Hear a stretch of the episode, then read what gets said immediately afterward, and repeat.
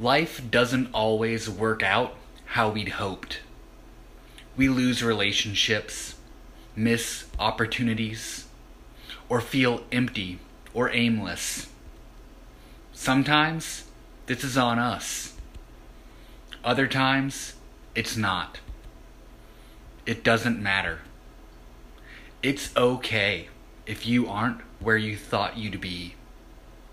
Start where you are and do what you can. You've got this.